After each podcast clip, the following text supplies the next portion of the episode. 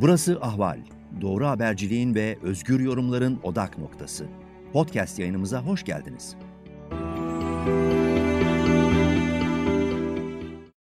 İyi günler sevgili izleyiciler ve dinleyiciler. Sinematek'in yeni bir bölümüne hoş geldiniz. Ben Ali Abaday. Bu haftada Pınar Üretmen, Selim Eybol ve Cener Fidener'le birlikte karşınızdayız. Sevgili program konuklarım, partnerlerim sizler de hoş geldiniz. Ee, bu hafta e, Şamayan'ın yani yönetmenin kendi telaffuzu Night Şamayan, Şımalayan diyorlar ama kendisinin telaffuzu soyadını Şamayan olarak söylemişti. Old zamanda tutsak filmi üzerinden konuşacağız. Ee, tropik bir adaya ya da bir sahil kesimine, bir tatil belgesine giden bir ailenin işte e, iki çocuğu var. Aile anne baba arasında bazı sorunlar var ve okul e, şey müdür diyor ki tatil beldesinin size bölgede çok ilginç bir kumsal var. Oraya göndereceğim. Aramızda sır olsun. Kimse bilmiyor. Sizi sevdiğim için böyle bir şey yapıyorum diyor. Ve o sahil kesimine gittikten sonra da ilginç olaylar yaşanıyor. Şimdi ilk söz her zaman gibi Caner de bize kısaca bir filmin künyesinden bir filmden bahsedecek. Ee, sağ ol. Ee, Şamayan Türkiye'de çok e, tanınan, sevilen bir yönetmen. Biraz böyle inişli çıkışlı bir e, filmografisi var.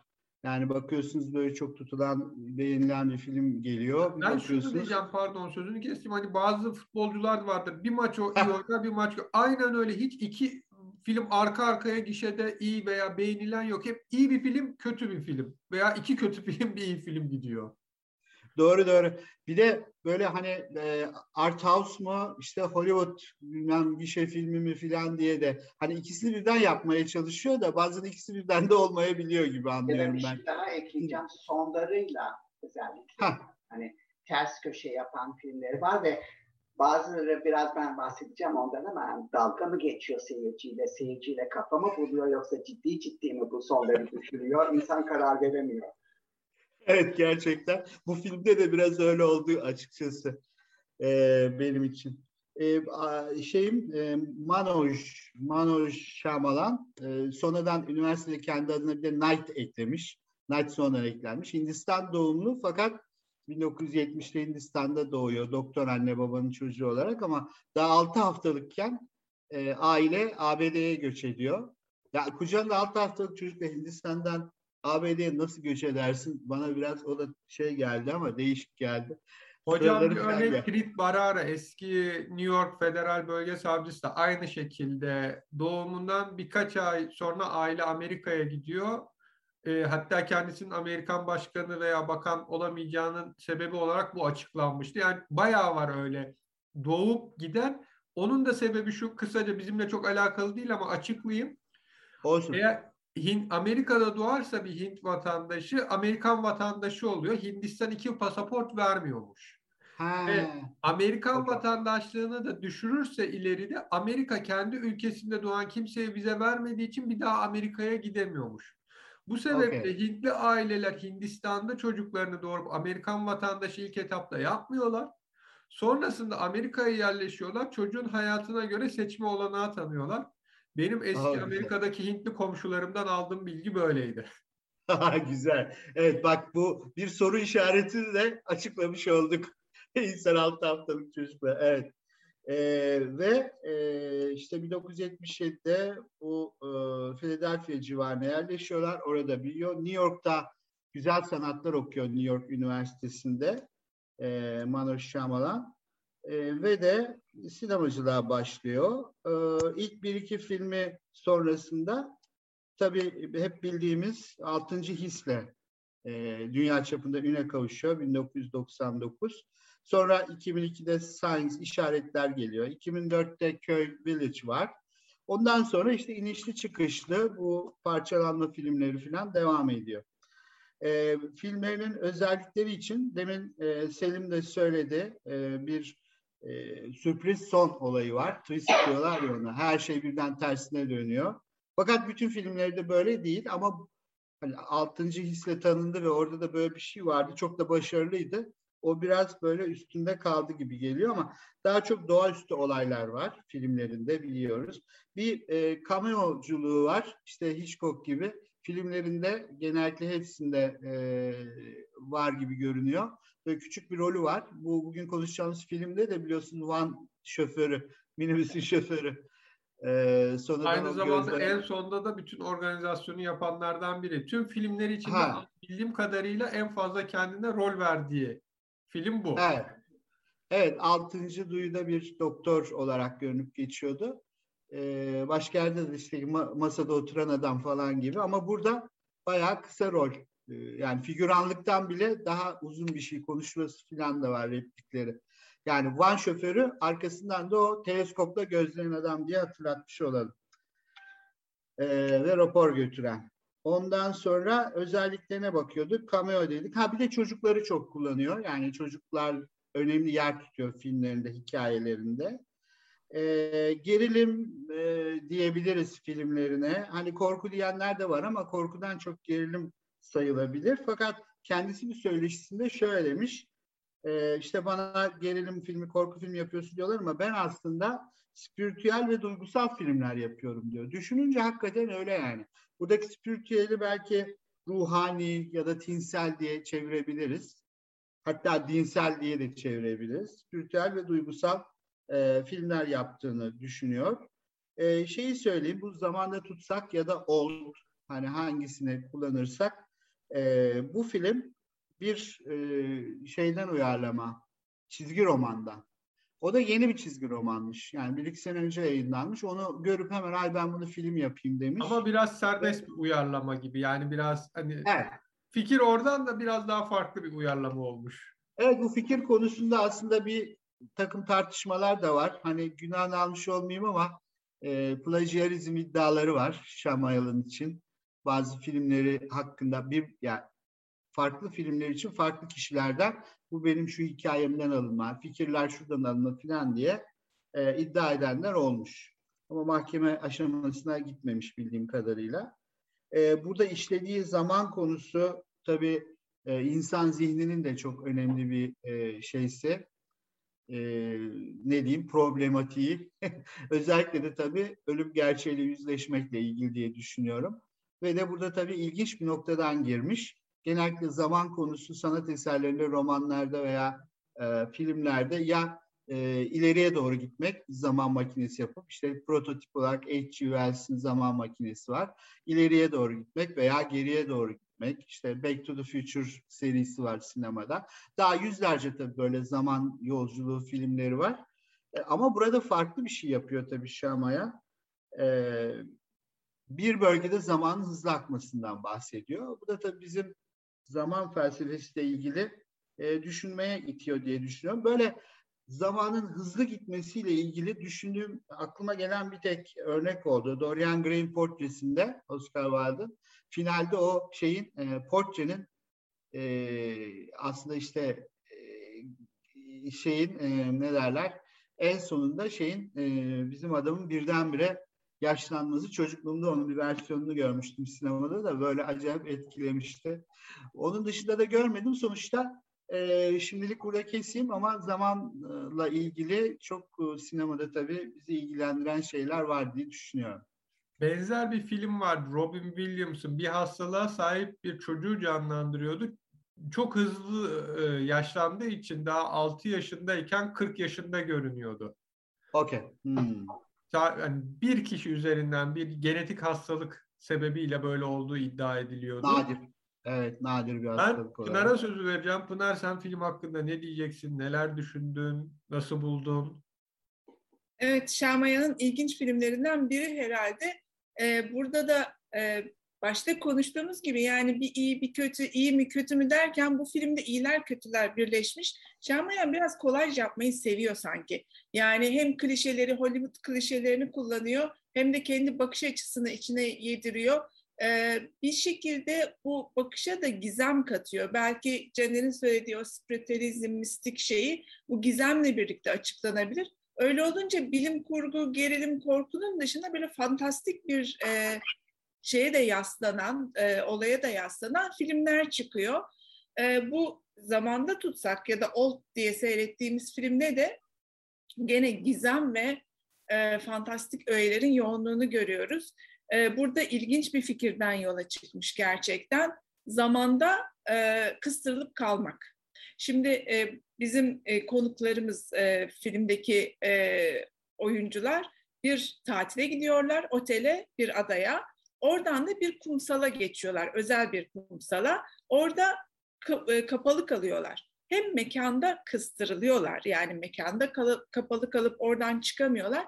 Hem de zamanın içinde aslında bir şekilde kısılıyorlar. O zaman bizim bildiğimiz hızlı akan bir zaman değil, çok daha hızlı akıyor. Ee, ve oradan kaçmak için de bu süreyi çok kısaltıyor. Şimdi zaman süre falan dediğimiz zaman tabii e, işler karışıyor.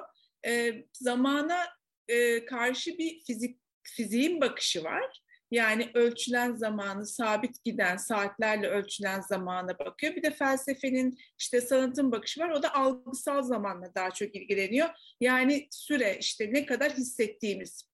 Bazen bir gün çok uzun gelir bize, bazen çok hızlı geçer gibi. Ee, bu ikisini bir şekilde birleştirmiş Şamayan.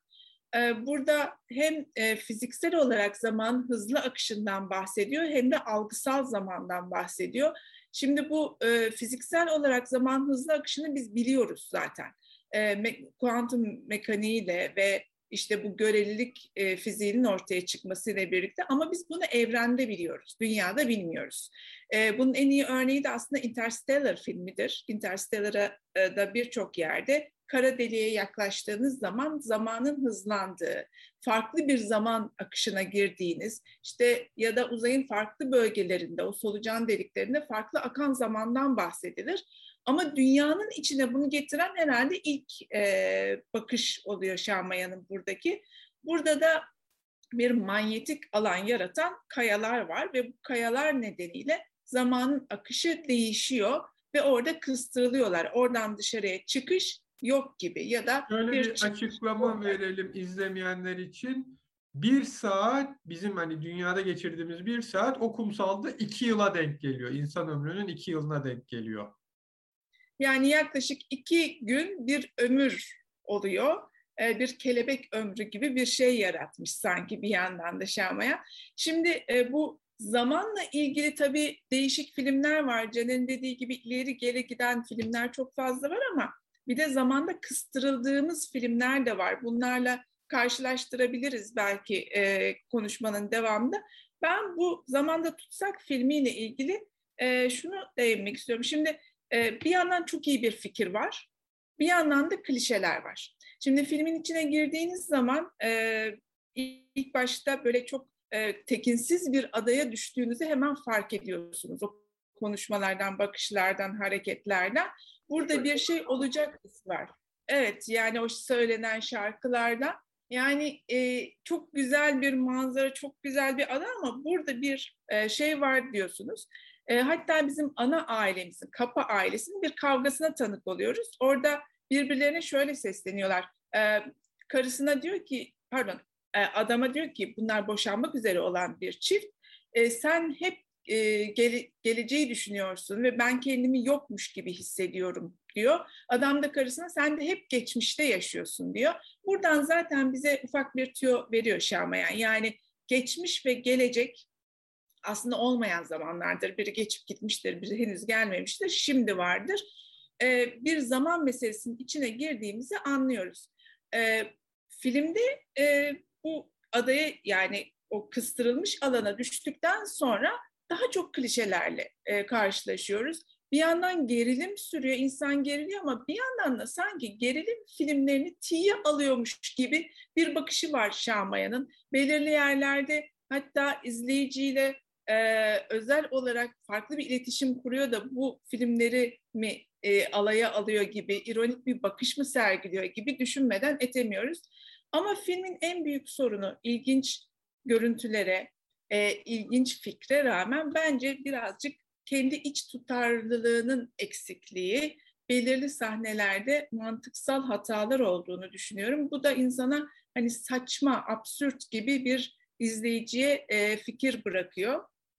Bir de filmle ilgili şunu söylemek istiyorum. e, bunu edebiyat severler bilirler. Çehov'un silahı vardır. Der ki duvarda bir silah varsa o patlayacak. Yani hikayeye bir şey kattığınız zaman onun bir anlamı olması lazım. Öyle ortada bir laf gibi geçemez.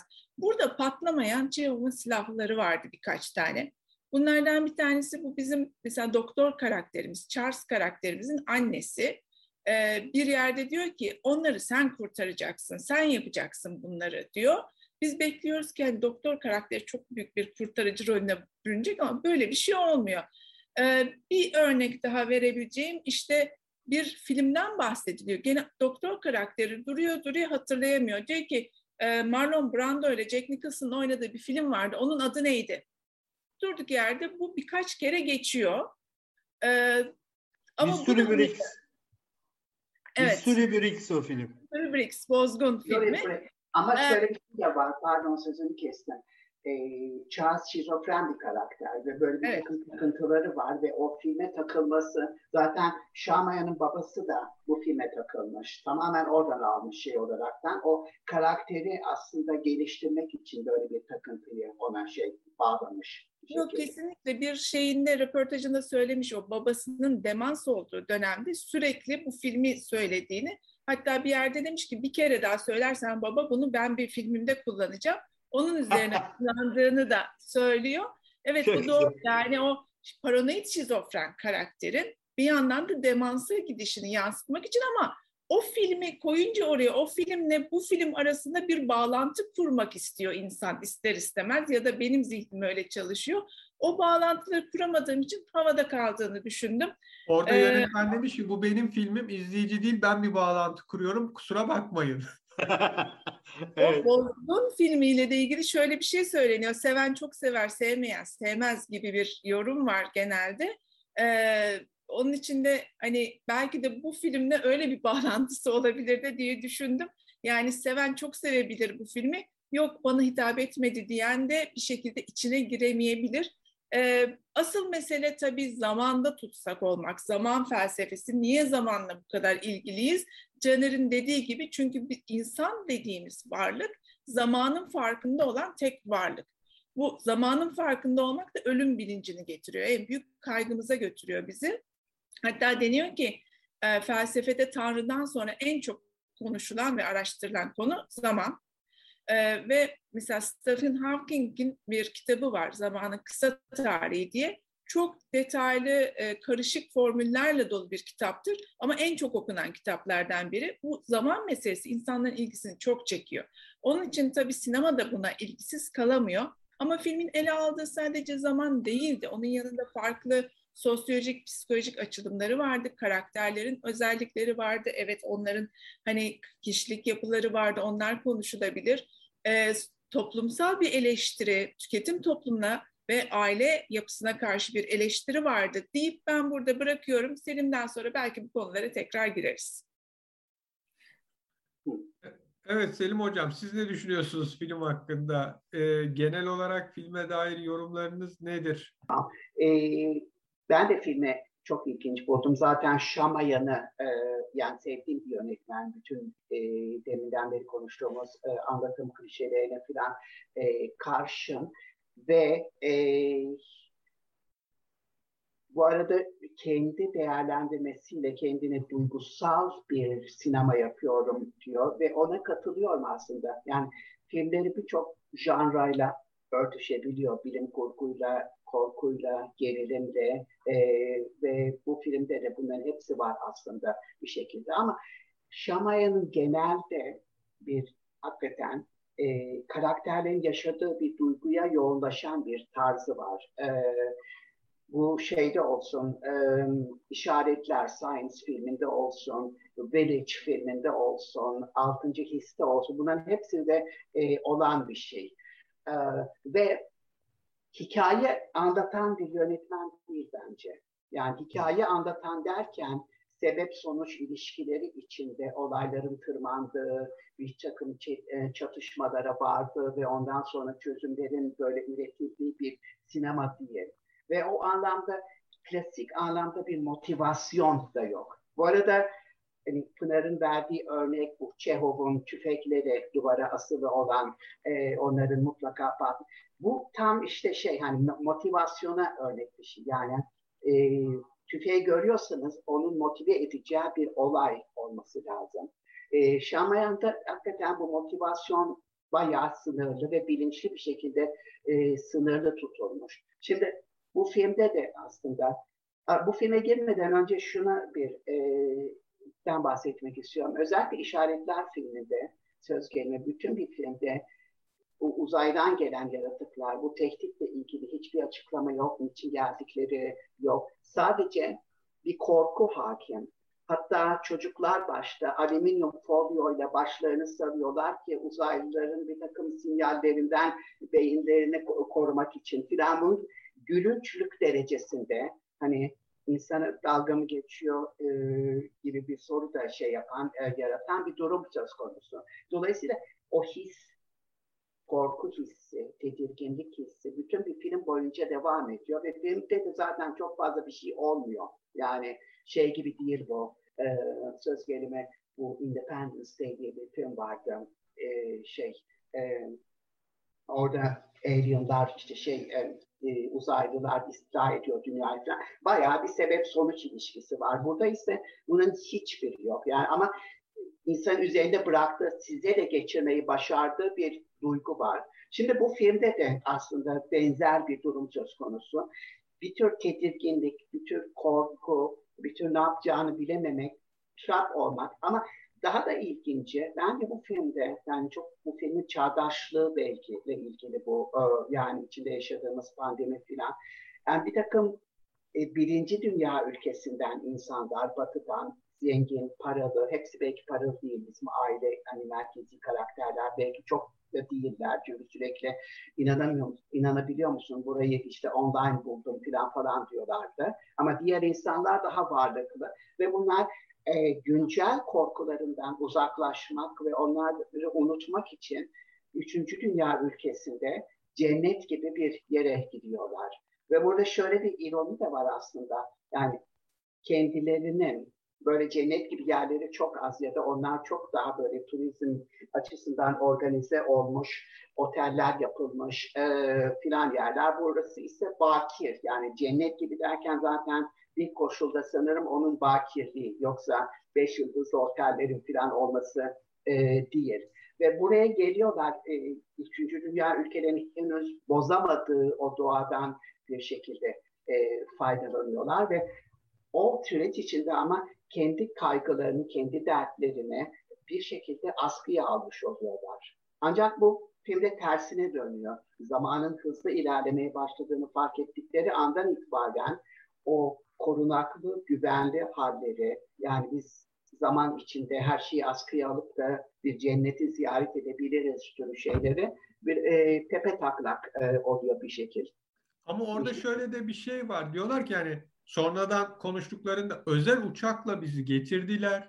İşte otele kadar araç sağladılar. Yani esasında evden çıktıklarına dair iz bırakılmaması için bunların hiç de alışık olunmayan bir paket sunuldu. Yani evet, evden evet, araba evet. alıyor, havalimanına götürüyor, özel uçakla adaya getiriyor, tekrar otele getiriyor. Esasında iz olmaması için ama tatil mantığını düşündüğünüzde internetten böyle bir hizmet, böyle bir otel karşılarken verdiğiniz cevaplardan seveceğiniz türde ayrı içkiler çok mümkün görünmüyor. Tabii ki ama bütün bunlara rağmen o illüzyona bunlar o reklamcılık illüzyonuna kapılıyorlar bunlar da ve itibar edildiklerini düşünüyorlar. Yani kendilerine özel bir davranış sergilendiğini düşünüyorlar. Şey derler ya too good to be true. Evet, Gerçek evet, olamayacak kadar güzel. Burada bu işte arada... aslında bu e, tüketim toplumuna bir ters bakış. Hani aile e, işte neyine refahını ya da işte en güzel tatil, en iyi tatil, en başarılı insan filan e, anlayışına e, bir e, şey var sanki, ters çelme var sanki. Mesela evet, şey de ilginç, o doktorun eşi hani selfiler çekmeye, kendini ortada göstermeyi seviyor ama kalsiyum eksikliğiyle ilgili bir hastalığı var mesela sonunda. O ona bağlıyor. Böyle hastalıkların da şey seyri ilginç bir şekilde ilerliyor.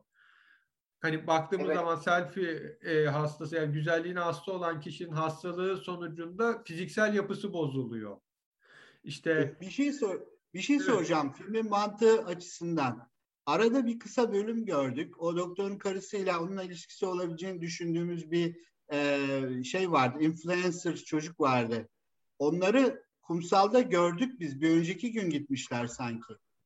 Nasıl oldu o onlar? doktorun yaştan- karısı değil hocam. O rapper'ın sevgilisi. Zaten ilk bulunan ceset ona ait. E, ama orada gördük onları. Yani O doktorun sevgilisi değildi işte. rapper'ı, değildi. rapper'ı gördük o şeyde. Rapper'ın önceki- sevgilisi o da sarışın.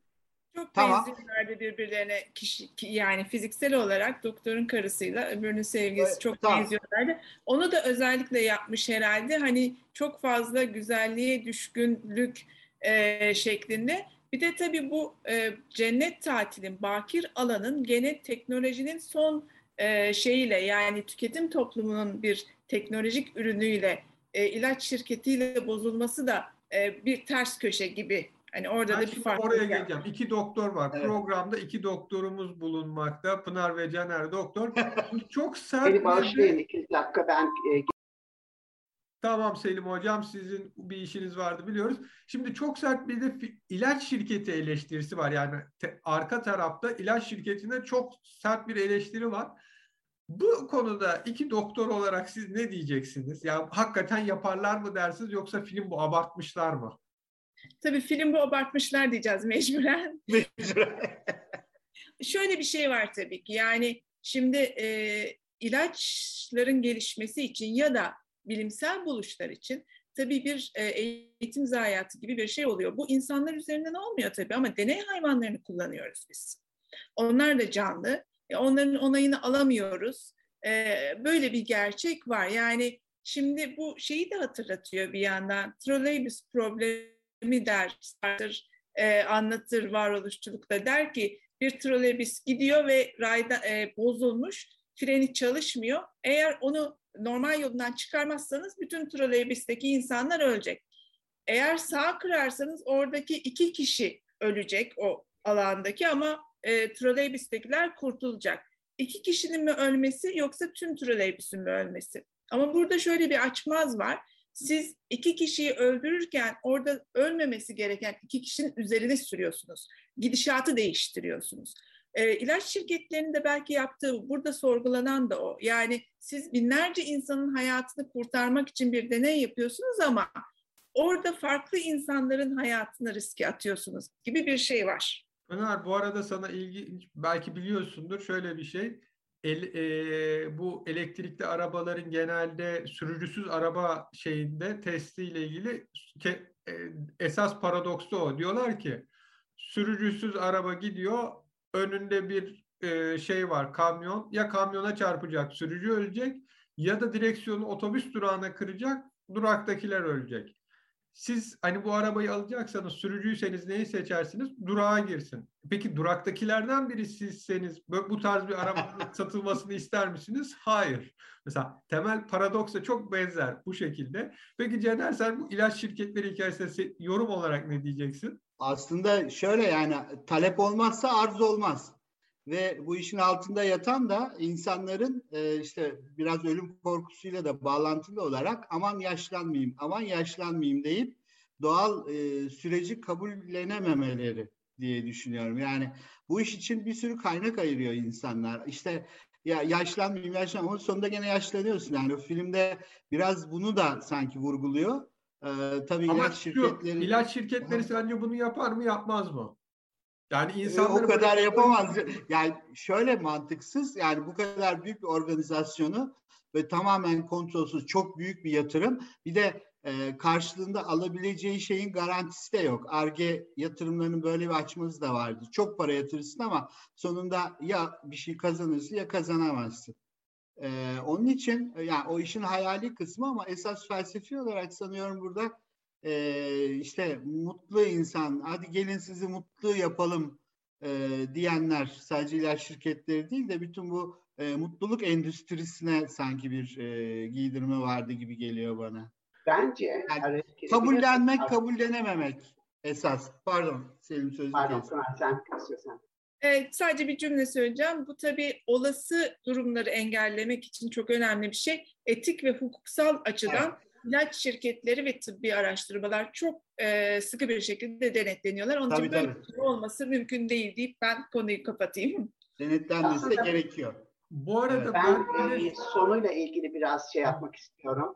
Birincisi bence hani bu son hiç olmasaymış çok daha iyi olurmuş. O evet. zaman biraz Lost diye bir dizi vardı hani sürekli bir takım gizemlerle karşılaşıyoruz. O gizemleri açıklamak için yeni gizemler bu sefer başka bir düzeyde bir yeni gizem yaratarak bir önceki gizemi açıklıyor ve sürekli hani geciktirme yöntemini e, başvuruyordu. O çok daha iyi olurdu bu. O kadar ucuz bir şey ki e, bu son yani açıklaması ve o kadar tepeden taklak hatta şöyle bir şeydi hani daha önce de bunu konuşmuştuk. Deus ex machina gibi bir şey bu. Aslında bu bir ilaç şeyi, şirketinin komplosuydu filan Ve de şu günlerde e, bu aşı karşıtlarını filan böyle komplo teorilerine inanma eğilimine çok güzel cevap veren, onlara ilaç gibi gelecek böyle uyduruk bir açıklama gibi geldi bana aslında bu. Bana Hocam anekdot pardon. Pardon. Film 18 milyon dolara çekilmiş. 90 milyon dolar gişe hasılatı var. Büyük ihtimal hani hızlıca da çekilen bir film ve fark ettiyseniz hani pek çok noktada e, bütçesini arttıracak sahnelerde mesela cesedi göstermiyor, denize dönüyor ya da işte bazı e, efekt gereken sahnelerde kamerayı kaçırıyor. Bu yöntemlere de kullanılmış. Hani biraz da günümüzün bu pandemi koşullarında para kazanmayı da e, ön plana koymuş Şamayan. Bana öyle geldi. Evet, bana zaten şu da geldi. Yani aslında sonu önceden düşün, baştan düşünmüş ve bütün bir filmi onun üzerine kurmuş gibi. Yani normalde hani yaratıcı bir süreç için tersinin olmasını beklersiniz. Fakat burada evet. başından formüle edilmiş bir durum var ve o da hakikaten filmi şey yapan, e, yani zayıflatan bir şey. Bence Şema... hiç olmasa daha iyi olurdu. Bir de Şem, hani şematize bir... ediyor hocam. Şematize evet. ediyor. Evet. Bir, bir şey söyleyeyim siz devam etmeden e, bu ilaç firması olayı işi kolaylaştırıyor. Bir de çözümü hani kurtuluşu kolaylaştıran gene bana çok mantıksız gelen efendim işte mercan atölünden geçermiş de o zaman kurtulurmuş falan. O da ayrı bir şey e, zorlayıcı yani mantığı zorlayıcı bir açıklama. Ama zaten bütün filmlerinin sonu neredeyse zorlayıcı. Evet. Özellikle en absürtünü yani en iyi hatırladığım bu işaretler filminde e, şöyle bir ters köşe yapıyor bize. Aslında orada mutsuz bir baba var, Tanrı'ya inancını kaybetmiş, ailesi de bir arıza aile e, olarak tanımlanabilecek bir durum falan falan. İnancı Tanrı, kaybetmiş rahip. Rahip evet, Mel Gibson. Tanrı e, onun inancını tazelemek ve ailesini kurtarmak için aslında bütün bu uzaylıların saldırısını yaratmış ve de aynı zamanda da su dolu bardaklar etrafa e, yerleştirmiş ki bunun kardeşi, ezik kardeşi beyzbol sopasıyla onları tek tek vurup da böyle sudan hiç hoşlanmayan, alerjili olan en, e, uzaylıları yok etsin ve dünya kurtulsun. Böylelikle de şeyde inancına tekrar sahip oldu. Ayrıca küçük kızın astımı olduğu için astımdan dolayı nefes alması kitlensin ve uzaylının zehirli gazını soluyamadığı için hayatta kalabilsin. Yani ne kadar ince düşünmüş yani diyorsunuz e, içinizden şey olarak da. Yani böyle düşününce hakikaten e, filmlerinde e, bir sonun böyle ilginç bir şey. Yani hani bile bile insan niye ucuzlaştırmak isteyebilir, etkisini yok etmek isteyebilir ya da Efes doğrusu dedirtir seyirciye hani şey olarak. Yani çünkü o ana kadar tıpkı bu film gibi işaretler çok iyi bir filmdi bence. O işte gerilimi, o korkuyu tırmandıran, vasat insanların o ailesi, e, tek düzeliği, e, hiçbir ayaklarında bir gizem, hareket olmama durumu filan tüm bunları çok iyi anlatıyor aslında. Hani mikro bir evrenin içine giriyor böyle şey olarak. Yani çok sıradan bir aileyi ilginç bir şekilde anlatıyor. Çünkü sıradan bir ailenin sıra dışı duyguları var mesela. Alienlardan korkmak, çocukların o hayal e, dünyasıyla alienlar biraz karışıyor ama çocuklar dahi onun bir tekinsiz bir şey olduğunu aynı zamanda farkındalar Bu anlamda bakınca gerçekten sonu beni şey yaptı biraz böyle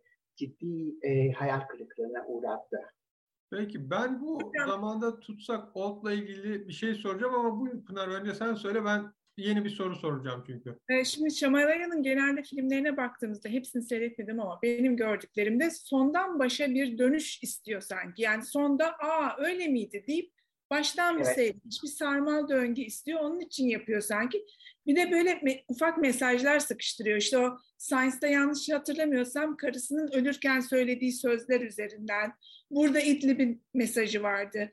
E, altıncı hisse gene bu e, doktorun e, ölen psikiyatristin işte serbest çağrışımla yazdığı notlar vardı falan. Hani böyle gizli mesajlarla bir başa istiyor. Öyle gibi yapmış ama tabii burada bir şey e, belki bunun için yapıyor demek istedim. Yani o konuda fikrini sormak istemiştim.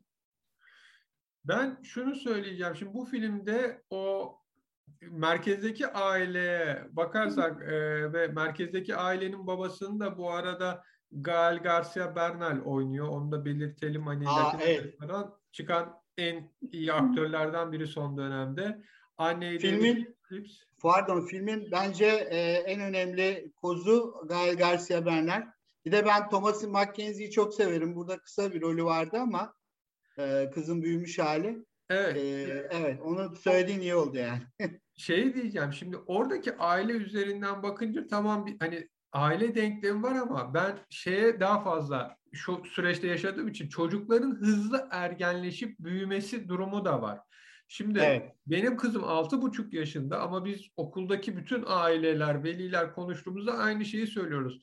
Hani bunların ergenliği nasıl olacak? Çok hızlı büyüyorlar. Yani bu mesela geçen hafta okulda yangın çıksa nasıl işte okul tahliye edeceğiz şey vardı eğitimi hiç kimse şaşırmamış. Bugün de işte bahçedeyken bir tehlike olursa okula nasıl geleceğiz eğitimi hiç şaşırmamış ve şey öğretmenler de onu diyor. Yani bir, bir 10 yıl önce hepsi çok şaşırır, heyecanlanırdı. Artık bu çok büyümüş tavırlar. Bizim 13-14 yaşında gördüğümüz tavırlar. Burada da bakıyoruz. 6 yaşındaki işte 10 yaşındaki çocuklar çok hızlı büyüyor. Hani Buna da bir mesaj var mı diye düşündüm. Çünkü hakikaten günümüzde çocukların çok hızlı büyüdüğünü ve şeyi özellikle tüketim toplumu sebebiyle hani çok daha hızlı ergenlik durumuna geldiğini işte daha ilkokulda veya anaokulda cep telefonu istemesi, teknolojiyle ilişkisi bütün bunlara da bir atıf var gibi geldi benim adıma. Bu arada ben e, biraz daha ilgisiz ama demin e, şey e, konuştuğumuz bir e, konu vardı sonuyla ilgili. Ona bir şey daha eklemek istiyorum. E, özellikle o tekrar yeni baştan filmi seyretme isteği uyandırması sonunu. Aslında bunun en güçlü hani örneği Şama, Şamayan için e, şeydi altıncı hisse bir şekilde ve altıncı his aslında e, bir dizi benzer sonda e, sonlanan filmle birlikte ve bir furya içinde ortaya çıktı. Söz gelimi ilk e, olan şüpheliler. E, The Others, e, ötekiler. Evet, kulübü. E, daha da var aslında. E, birkaç tane e, daha var böyle şey sonu şey yapan. Roger Ebert benim çok sevdiğim e, artık hayatta olmayan bir sinema eleştirmeni. Onun şöyle bir şey vardı. Son zamanlarda sinemada bir Kaiser Soze sendromu var diyor. Yani Olan şüphelilerdeki Evet, hepsinde çünkü hani bir şeyler kaçırdık ama kuşları da vardı. Niye çözemedim diyerek filmi seyrediyorsun. Sonunda her şey dank ediyor ve ama şimdi bir daha baştan seyredebilirim. Sanki yani Şamayan da o furya içinde yani böyle bir şey formüle etti. Ve en ilki olduğu için en yaratıcısı o oldu ama ondan sonra bunu bir tür sanki imza gibi yani benim tarzım böyle olmalı gibi bir şey dönüştürdüğünde zorlanmaya başladı gibi sanki. Bir şey e, e, çağrıştırıyor sanki. Yani bu şey dedik ya e, o bilimsel şeylerle çok uğraşmıyor. Zaman hızlanmış. Neden hızlanmış? Hızlanmış işte şeyler var, taşlar var, hızlanmış. E, bunların açıklaması değil hikayenin sonundan başına doğru kurgusuyla ilgili birçok şeyi yapıyor sanki. Evet, evet, evet.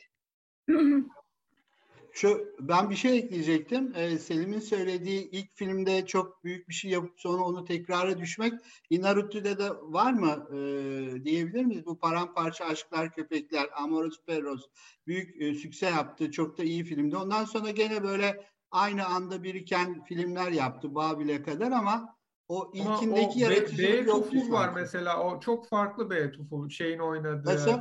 Hav, e, Javier Bardem'in oynadığı B Tuful var. Barcelona'da Ha. geçen. Evet, o, o çok farklı. farklı. Aynı dönem Woody Allen da Barcelona Barcelona'yı çekmişti. İkisinin Barcelona'sının ne kadar farklı olduğunu da gösteriyordu. Evet. Yani- Yo bu hani ilk filmde böyle bir şey yaratıcılık çıkarıp ondan sonra biraz onu tekrara düşmek anlamında İşte- söyledim. Bazıları kaçabiliyor arada. Bazıları işte kaçamıyor.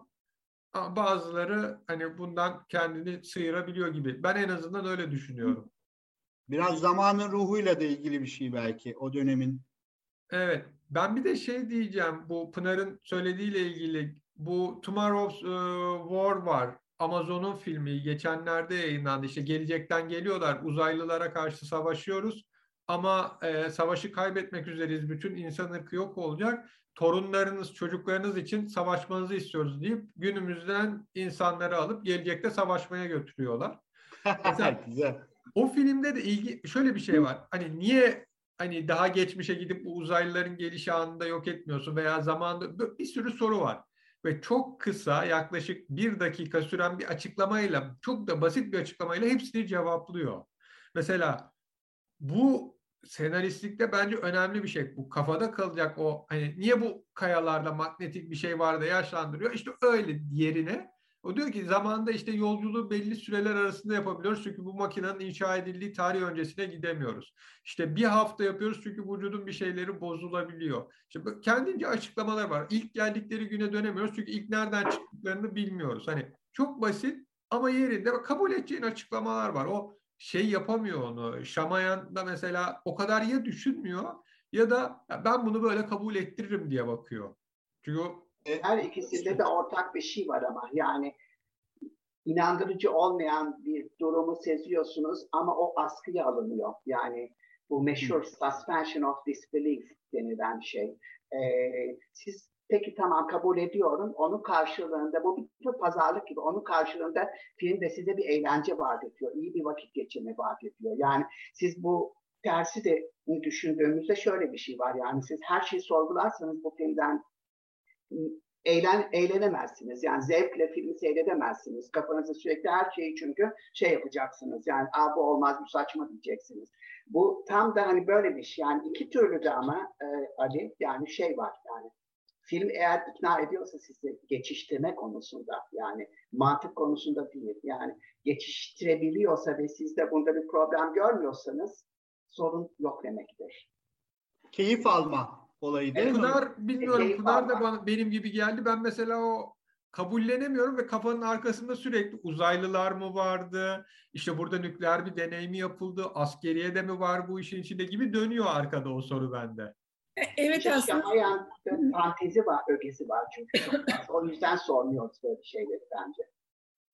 Ee, evet aslında şey hani fantastik ya da e, bilim kurgularda böyle birçok şey açıkta kalıyor. Hani açıklamasını da çok beklemiyoruz. Ama bu filmde ben de havada kalan şeyler olduğunu düşünüyorum. Yani ikna edemedi. Bunun mutlaka ki e, bilimsel gerçeklerle açıklanması ya da her şeyin açıklanması gerekmiyor. Yani bazı şeyler çok havada kalabilir ama e, burada bir tutarsızlık, iç tutarsızlık gibi geldi. Hani e, çok detaylara girmeyelim ama mesela bir hemşireyim diyen kişinin ve yıllardır epilepsi olan bir hastayla birlikte yaşıyor ama nöbet geçirirken nasıl davranacağını bilemiyor. İşte doktor geliyor "A- başına yastık koy diyor falan gibi bu tür detaylar inandırıcılıktan uzaklaşıyor. Yani tamamen hayal üreni bir şey yaratmış olabilir ve biz o hayal ürününe inanırız. Orada ona bağlanır, o yolda gideriz. Ama buradaki atlamalar birazcık işte yarı inanıp yarı inanmamak, yarı bilimsel gerçekler, yarı fantastik gerçekler falan olunca evet bende de biraz inandırıcılık problemi yarattı açıkçası. Fakat Village daha başarılıydı bu konuda. Yani onda da böyle. hangisi Village. hangisi? evet. Evet. Ee, aslında e, Pınar'ın söylediği nokta şeye bağlanabilir. Selim'in baştan söylediği e, bir hikaye anlatmak değil de bir durumu aktarmak gibi bir derdi var. Bir emosyonu aktarmak, bir durum değil mi? Durum. Yani ne, ne diyelim pozisyon. Bir durumu aktarıyor. O durumda insanların e, hissiyatını belki bize aktarıyor. Evet. Yani bu da böyle bir yönetmen. Ama mesela ben rapper'a da çok inanmadım. Yani senin sevgilin sabahın köründe yüzmeye gidecek. Hani saat 11.30-12'ye kadar dönmeyecek. Sen buna endişelenmeyeceksin. Burnun sürekli kan akıtıyor olacak. Buna da endişelenmeyeceksin. Öyle oturup duracaksın köşede. O bir önceki gün değil miydi? Niye orada yaşlandı? Sabah saatiydi. Sanırım onu ya onlar erkenden göndermişler onları. Gün ha gün gün doğmadan belki falan. Ha, diyor ya yoga gün gün batımı yogası şey gün doğumu yogası gibi bir şeydi diyor. Ha okey. Yani onları şey gönderiyorlar. Hani bunun kanalında da var. Belli bir saat bunu da gönderelim. Diğerleri arkadan gelecek. Bunu önden test ederiz. Hani her biri belli aralıklarla geliyor. O hemşireyle e, ha, hepsi okay. hastası olan karısı en son geliyor mesela. Aralık Zaten buluyorlar. hastalıklarına göre seçmişler bunları. Şey ilginç ama mesela Charles karakteri o açıdan ilginç. Ha. Çünkü sürekli bir e, bu transferans, bunun Türkçesi nedir hiç bilmiyorum. Yani Freud'un Öyle deniyor. E, Öyle transferans deniyor. mı deniyor güzel? Evet. E, daha önceki şizofrenisi yüzünden e, işten atılmış, üniversiteden uzaklaştırılmış e, filan falan ve e, adadaki o koydaki yani hayatı sırasında şöyle bir transferans yapıyor. Yani oradaki kişilere kafasında kendisini başından ayağını kaydıran, işten uzaklaştırılmasına sebep olan karakterlermiş gibi algılamaya evet. başlıyor. Ve e, ilk hedefi de şey oluyor, o rapper oluyor, rapçi oluyor ve burada çok ırkçı bir durum da var. Yani kendi Charles'ın karakterinin aslında yani ilk onu hedef alması ve şey yapması, sevmemesi. Zaten oradaki hiç kimse birbirlerinden başta haz etmiyorlar. Yani herkes evet. kendilerine özel bir tek kendilerinin olacağı bir yer zannediyorlar. Bir bakıyorlar ki iki üç aile daha gelmiş. Sonra da gelmeye devam ediyor mesela. Yani orada şey e, başından beri orada duran e, rapper şey e, bir yerde hep şeyini çekiyor zaten irite ediyor çağrı. Ama şey, o bir trans yapması da ilginç geldi bana. Evet. Çünkü çok klişe bir karakter zaten rapper aynı zamanda da. Yani rasta saçlı filan yani daha klişe bir karakter olamazdı. Doğru. Bir paranoid şizofren durumu var tabii Charles'ta. Evet. Onun için sürekli herkesi bir sorgulama e, şeyine giriyor. E, belki oradaki hani e, filmin sonuna doğru da bir şey söylüyor e, ilaç firmasındaki biri. Bir daha şizofren e, birisini bur buraya koymayalım gibi. İşte ayıralım. Gibi ayıralım. Bu hastalığı olanları ayıralım. Evet. Şimdi... Ameliyat sahnesi nasıldı ama? Ameliyat sahnesi kesiyor. Tümör çıkarıyor. Yani o da biraz bana çocukça geldi. Arkasından zzz, kapanıyor şeyler falan yaralar. Bir taraftan da şey ben orada Fridge dizisini hatırladım bir anda aklıma geldi. Orada da şey vardı böyle bir e, gelecekten gelen o mühendis dediklerinin ilaçlı tozu gibi bir şey vardı. Vücuttaki bütün delikler kapanıyordu. Ağız burun kapandığı için hani Eyvah. nefes alamadı. Şimdi yarada parmaklarımın etrafından dolanıyor dediklerinde şey mi olacak diye düşünüyorum. Mesela birazdan bir sahne göreceğiz. Bunların elleri kadının karnının içinde mi kalmış gibi. Yapışacak şey. yani işte tekrar kes ve işte diyor ki altta kas var hemen kes düzeldi işte çıkardık ve hani ilaca ilaca da gerek yok o hızlıca kendi kendini iyileştirir o kesik gibi garip bir Anlatım şey. klişeleriyle biz şey olduğumuz için yani böyle bombardıman edildiğimiz için yani film seyrettiğimiz sürece filmler seyrettiğimiz sürece e, bana da şey Alien filmindeki sahne gözümün önüne geldi. Acaba öyle bir şey mi olacak içinden? Ha, evet. E, çünkü kesiyor Karnında. ve içinden böyle top gibi bir şey çıkıyor. Çıkar. Biz hepimiz herhalde birazcık daha işin içinde gerilim istemişiz, gerilim aramışız, onları kendimiz yaratmışız gibi.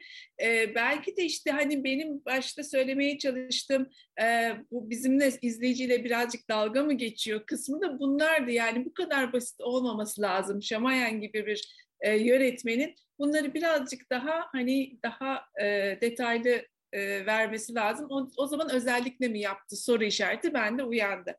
Çok kısa ben birazcık şeye girmek istiyorum. Bu zaman meselesiyle uğraşmış tabii. Zamanda hapsolmak ve o zamanın gizemiyle ilgili birkaç film e, adı saymak istiyorum. Benim için mesela özellikle Interstellar'ın o fiziksel bakışı, e, kuramsal, bilim, kurumsal bakış çok önemli ama zamanda hapsolmak deyince e, kelebek etkisini söylemeden geçmek istemiyorum. O evet böyle bir zamanda sürekli geriye dönüp tekrar gelmek, e, zamanda bir şeyleri değiştirirsek bütün yazgıyı değiştirir miyiz fikrinden çıkan bir şey ama sonuçta orada da bir hapsolma durumu var. Bir yerden hep başa dönmek. Aynı e, kurguyla izlediğim Donnie Darko'yu da ben çok sevmiştim. Bu ha. konuda yapılmış tabii çok film var ama özellikle Kelebek etkisiyle Donnie Darko beni çok etkilemişti. Bir de 2014 yılında yeni sayılabilecek e, Zaman Ötesinde Predestination diye gene bilim kurgusal ve böyle mistik birazcık bir Onun film var. senaryosu bayağı beyin uçurucu bir senaryodur ama. Evet o da mesela sondan başa tekrar bir dönmek gerektiriyor. Bayağı beyin uçurucu gerçekten. Benim için zamanda hapsolmanın en iyi filmi e, bugün aslında dündü. Bill Murray'nin Grand Hawk. Neydi? Grand Hawk Day. Day. Evet. Bir de Caner Koşlala Koşu çok sever bu konuda. Aa evet. Koşlala Koş. Doğru. E, bu evet. filmlerde de böyle bir gizem zaman içinde sıkışıp kalma vardı ama tabii Şamayan fiziksel anlamda yani bilim kurgusal ve e, böyle mistik gizemsel şeyi birleştirmiş. E, fikir çok iyi dediğim gibi ama bazı yerlerde tutarsızlık beni etkiledi. Evet ben yine söylediğim bir noktaya döneceğim. Yani mistik kalmaya devam etse bu film hakikaten hoş, güzel bir film olacaktı. Sonu ise yıllar önce, çok uzun yıllar önce orijinal Star Trek'te de böyle bir e, uzay yolu durum vardı. Bir gezegene iniyorlar ve yaşlanmaya başlıyorlar hızla.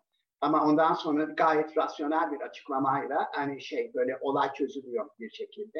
Burada da ondan hiç farkı yok. Yani o 50 yıl önce e, yayınlanmış bir epizodtu. Bu ise hani bugünlerde yayınlanmış bir film sonuçta. Ve son bir şey daha. E, bu birileri kobay olarak kullanmak, onları aslında böyle zor bir duruma düşürmek, sonra da kameralarla falan izlemek şey zaten hiç yeni bir şey değil. Yani o kadar çok bunun örneği var ki televizyon dizilerinde dahi var.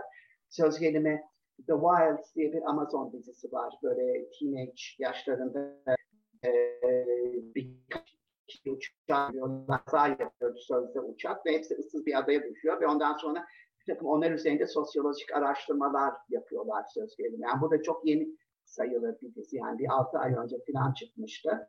Hani bu hakikaten biraz şey yani bu tür açıklamalara şey yapmak e, hani bayağı şey böyle düşürüyor filmin e, etkisini. Tru, Truman vardı hani. O çok, ben çok sevdim o filmi. Evet. Yani, orada da aslında garip bir şekilde True Man adını da çağrıştıracak şekilde erkekliğini evet. ispatlamış oluyor. O ortamdan böyle korunaklı ortamdan çıkıp da sevdiği kız uğruna ne her şeyi göze alıyor ve başarıyor da filan. Ona Köprüyü geçiyor. Biri bizi gözetliyordan başlayan yarışmalar var her yer kamera içinde ve işte kendini işte bir taraftan onlar biliyor. Onlar biliyor ama gözlendiklerini. Ee, o zaman şey var, Free Guy var en son Ryan Reynolds'ın oynadığı bilgisayar oyunun arka planındaki karakter ar- bilgisayar oyununda olduğunu bilmiyor plan bütün hani son olarak çıkan sinemada bir de öyle örnek var. Peki son bir söyleyeceğiniz söz var mı filmle veya genel olarak kapanışa anonsuna geçmeden ben? Herhangi bir söylemek ee, Gene de yeni filmi var Şamayalan'ın onu bekliyoruz. Yani şu anda yapım sürecinde. Ee, gel Şaya pardon Şamayan. Şamayan. Şamayan. Evet. Onu bekliyoruz. Benim o kadar söyleyeceklerim. Gene de gelince bakarız yani ondan. Benim de tavsiyem sonunu iyice düşünsün, iyi düşünsün. O evet. gelecekteki filmin. Bence şöyle diyecek. Biz bu sonunu iyi düşün dediğimizde ya tabii ki düşünürüm ama ya 40 milyon dolar kazandım bu kadarıyla gibi bir cevap verecek. Peki. Yani herhalde filmin sonlarını ve başlarını iki ayrı film olarak yapsa apayrı iki şey çıkabilir. Doğru. Olabilir. Sevgili izleyiciler ve dinleyiciler Sinematek'in bir bölümünün daha sonuna geldik. Bizleri izlediğiniz için teşekkür ederiz. Artık bildiğiniz gibi yayınlarımızı YouTube'dan izleyebilir. Kanalımıza abone olursanız diğer videolarımızdan da anında haberdar olabilirsiniz. E, haberleri ahvalden okuyabilirsiniz. Twitter ve Facebook'tan abone olmanız halinde de, takip almanız halinde de haberlere erişim e, sıkıntısı yaşamadan ulaşabilirsiniz. Gelecek yayınlarda görüşmek dileğiyle. Hoşçakalın, iyi günler. Ahval podcastlerini tüm mobil telefonlarda Spotify, SoundCloud ve Spreaker üzerinden dinleyebilirsiniz.